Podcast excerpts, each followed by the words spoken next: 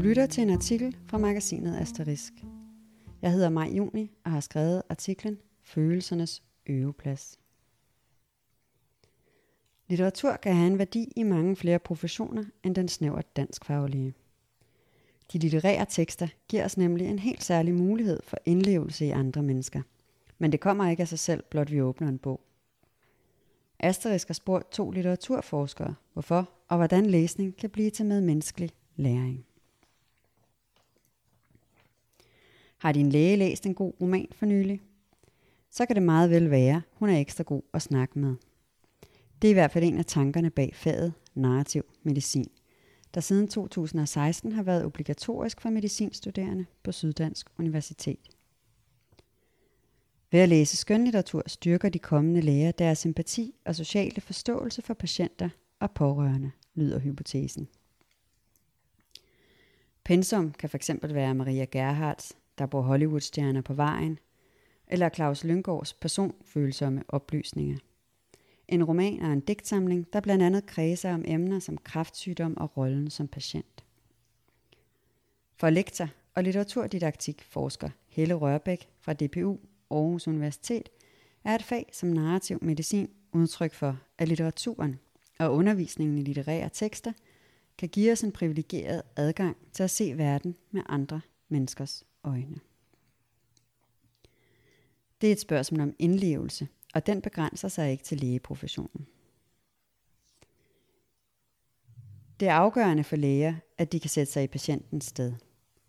Det er vel relevant i de fleste professioner at kunne sætte sig i andres sted og besinde sig på, at den måde, man selv ser verden på, ikke er den eneste og den eneste rigtige.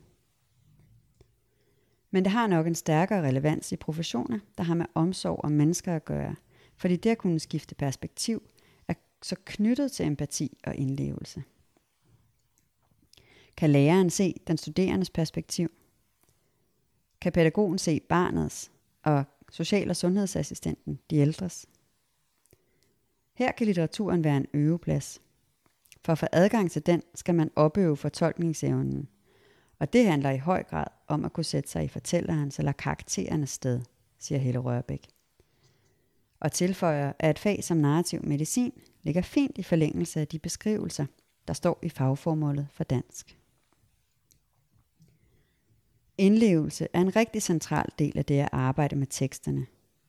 Og indlevelse er også tit det, som litteraturdidaktikforskere henviser til i det meget centrale spørgsmål. Hvorfor skal vi læse litteratur? Både indlevelse og empatibegrebet spiller en stor rolle, når man skal legitimere og argumentere for litteraturundervisningen, siger Helle Rørbæk. Empatitræning på ti minutter. Den spirende interesse for, at litteratur kan noget mere almenmenneskeligt, er fantastisk, mener litteraturforsker Mette Stenberg fra Interacting Mind Center Aarhus Universitet. Hun er leder af Læseforeningen, som er en almennyttig forening, der knytter litteratur, mental sundhedsfremme og social udviklingsarbejde sammen. Det er et udtryk for en forståelse for, at vi kan lære noget af litteraturen, som ikke bare er en danskfaglig læring, men en mere generel medmenneskelig læring, som altså kan komme f.eks. læger til gode. At læse litteratur er bundet op på en mere generel kompetence, som også kan bruges i en hel masse andre faglige sammenhænge, siger Mette Stenberg, og peger på, at det inden for de seneste ti år har været til debat i forskningskredse, i hvor høj grad læsere af litteratur udvikler deres empatiske evner mere end folk, der ikke læser. For nogle år siden gik nyheden om et amerikansk studie verden rundt. Det viste, at ti minutter til et kvarters læsning af skønlitteratur af høj kvalitet som et quick fix øger vores evne til at forstå andre menneskers tanker og følelser. Siden blev studiet, som er lavet af de to amerikanske psykologer David Kidd og Emmanuel Castano, forsøgt reproduceret uden held. Og det er det heller ikke, pointerer Mette Stenberg, helt så simpelt. Hypotesen var, at litteratur er noget særligt, fordi du har direkte adgang til andres bevidsthed. Selvom det er konstrueret, ser vi andres følelses- og tankeliv indefra, og det kan træne vores mentaliseringsevne. Det viste Kidd og Castano-forsøget, som kom i det anerkendte tidsskrift Science. Det har siden været meget debatteret i forskningskredse. Ikke mindst nu, hvor resultaterne ikke kan replikeres, fortæller Mette Stenberg. og tilføjer, at det lige så vel kan være måden at dokumentere på, som teorien, der er problematisk. Det er ikke en dårlig teori, og jeg vil ikke sige, at jeg ikke tror på den. Men det er mere en hypotese end noget andet, og jeg forfægter den måske selv, da jeg tror, at det er mere komplekst. Det kommer meget an på, hvordan man læser, for det er ikke bare noget, der bor inde i litteraturen, og så flytter ind i mig, når jeg læser litteratur. Det skal være en interaktion med værket og en refleksionsproces. Det har stor betydning, hvad man læser og hvordan man læser i forhold til, om der finder en læringssted, siger Mette Stenberg. Fælleslæsning forløser. En af de metoder, der netop kan give interaktion og refleksion, hedder guided fælleslæsning. Og går i korte træk ud på, at en læsevejleder læser en udvalgt tekst højt i en gruppe, som så drøfter den. I regi af Læseforeningen findes der godt hundrede ugentlige læsegrupper for sårbare og udsatte målgrupper. Mette Stenberg forklarer, at det handler om at skabe et rum for samtale gennem litteraturen, og peger på, at den terapeutiske effekt netop kommer i fraværet af, at man adresserer en bestemt problematik eller diagnose. Metoden med at bruge litteratur til at skabe terapeutisk rum bliver ofte kaldt biblioterapi, men Mette Stenberg er ikke begejstret for ordet, da det ofte bliver brugt lidt fra en til en. Læs om dit problem, så bliver du forløst. Jeg har læst sammen med en gruppe kvinder, som havde haft langvarige depressioner. Vi læste blandt andet en novelle af Hans Otto Jørgensen, som hedder Jens Thorstensens andet liv.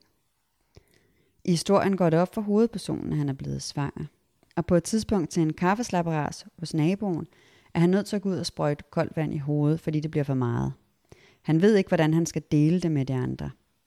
Og lige præcis det vakte en meget stor genkendelse hos de her kvinder i forhold til at have svært ved at fortælle om deres tilstand. Men hvis nogen havde skrevet en historie om depression, er det ikke sikkert, det havde været det samme, siger Mette Stenberg, der mener, at det er selve det at komme i kontakt med nogle andre følelser eller tanker via et æstetisk refleksionsrum, som kan have en mental effekt.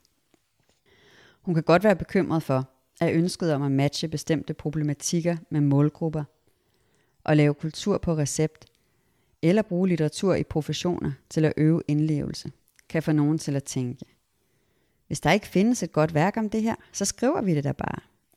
For den slags litterære værker til lejligheden virker sjældent efter hensigten, pointerer hun.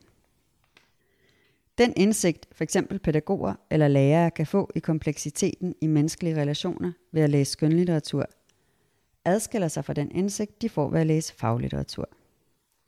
Netop fordi den ikke er skrevet til en målgruppe og med et bestemt formål.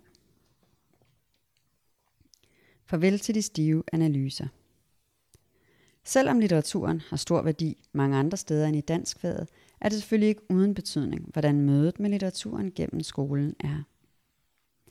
Det store million dollar spørgsmål er, hvordan skaber man læseengagement?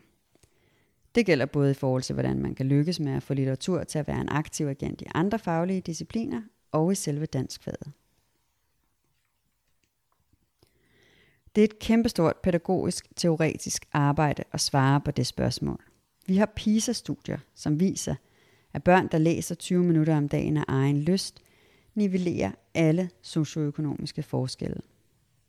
Men hvordan får vi den lyst frem? Mit bud er, at danskfaget skal lære at tage udgangspunkt i noget andet end den stive analytiske tilgang, siger Mette Stenberg. I stedet for at spørge ind til fortælleforhold, tema eller personkarakteristik, skal læreren tage det personlige perspektiv og spørge: hvad siger der noget? Hvor er det teksten berører dig? Nogle gange skal man bruge lang tid på at få folk til at læse litteratur, hvis de har været i kløerne på en dansklærer, og derfor forbinder læsningen med at gøre rede for en periode eller lave en personkarakteristik. Det er lidt et paradoks. Også fordi man typisk bliver dansklærer, fordi man elsker litteratur, siger Mette Stenberg. Oplevelsen først. Også lektor Helle Rørbæk peger på risikoen for, at man som lærer kan komme til at ødelægge børns lyst til at læse eller arbejde med litteratur, fordi det kommer til at handle om tekster i stedet for mennesker. Man kan sagtens slå potentialet for indlevelse ihjel, hvis analysen tager overhånd. Hvis man skal lære at sætte ord på alt omkring den måde, teksten er konstrueret på, men ikke får bygget noget oven på analysen, som knytter sig til elevens egne oplevelser, befordrer det ikke indlevelsen, siger Helle Rørbæk. som ser et større potentiale i en mere æstetisk tilgang, som er baseret på elevens sansninger. Tanken er at lade oplevelsen komme først, frem for at lade oplevelsen være tavs. At give sig tid til at opleve teksten som et muligt menneskes mulige verden. Og så kan man begynde at tale om, hvordan den er lavet, frem for først at beskrive, hvordan den er bygget op, siger hun. Det er en tilgang, som falder godt i tråd med de tanker om en mere undersøgelsesbaseret undervisning, som vinder udbredelse i en række andre fag i skolen i disse år.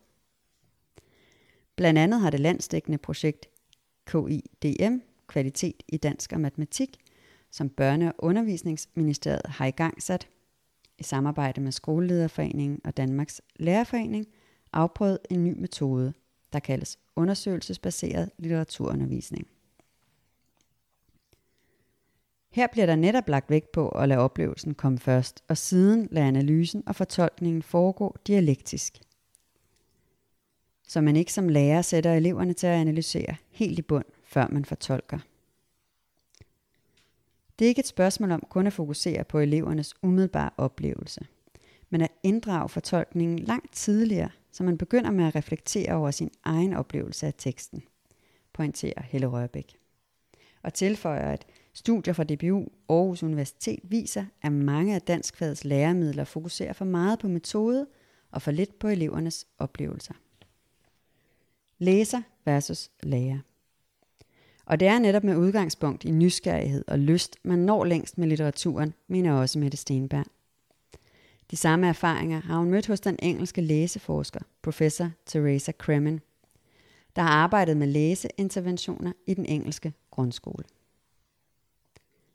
En af Cremins største og vanskeligste barrierer har været at få læreren til at forholde sig som læser, ikke som lærer. Simpelthen at tage deres identitet med på arbejde, fortælle, hvad de er optaget af at læse, og tage bøgerne med for at indgå i en snak om dem. Lærerne kunne ikke se, hvilken relevans det havde, for de skulle jo bare lære de unge mennesker at læse, fortæller Mette Stenberg, og tilføjer, at da koden først var knækket, fik Teresa Cremin gode resultater ud af projektet. Det er sjovt, at vi gør én ting med litteraturen i en faglig sammenhæng, men vi gør noget andet, når vi læser med os selv i private sammenhænge. Det er mystisk, at de to ting er blevet skilt ad på et tidspunkt. Vi kan jo alle sammen læse. Vi går hele tiden rundt og læser hinanden. Mette Stenberg er forsker på Interacting Mind Center på Aarhus Universitet og daglig leder af Læseforeningen. Hun forsker blandt andet i litteratur og læsning som social teknologi og litterær æstetisk sundhedsfremme. Helle Rørbæk er lektor på D B U Aarhus Universitet. Hun forsker blandt andet i fagdidaktik, litteraturdidaktik og danskfagets litteraturundervisning. Hun underviser på kandidatuddannelsen i didaktik dansk. Du lyttede til en artikel fra magasinet Asterisk. Tak fordi du lyttede med.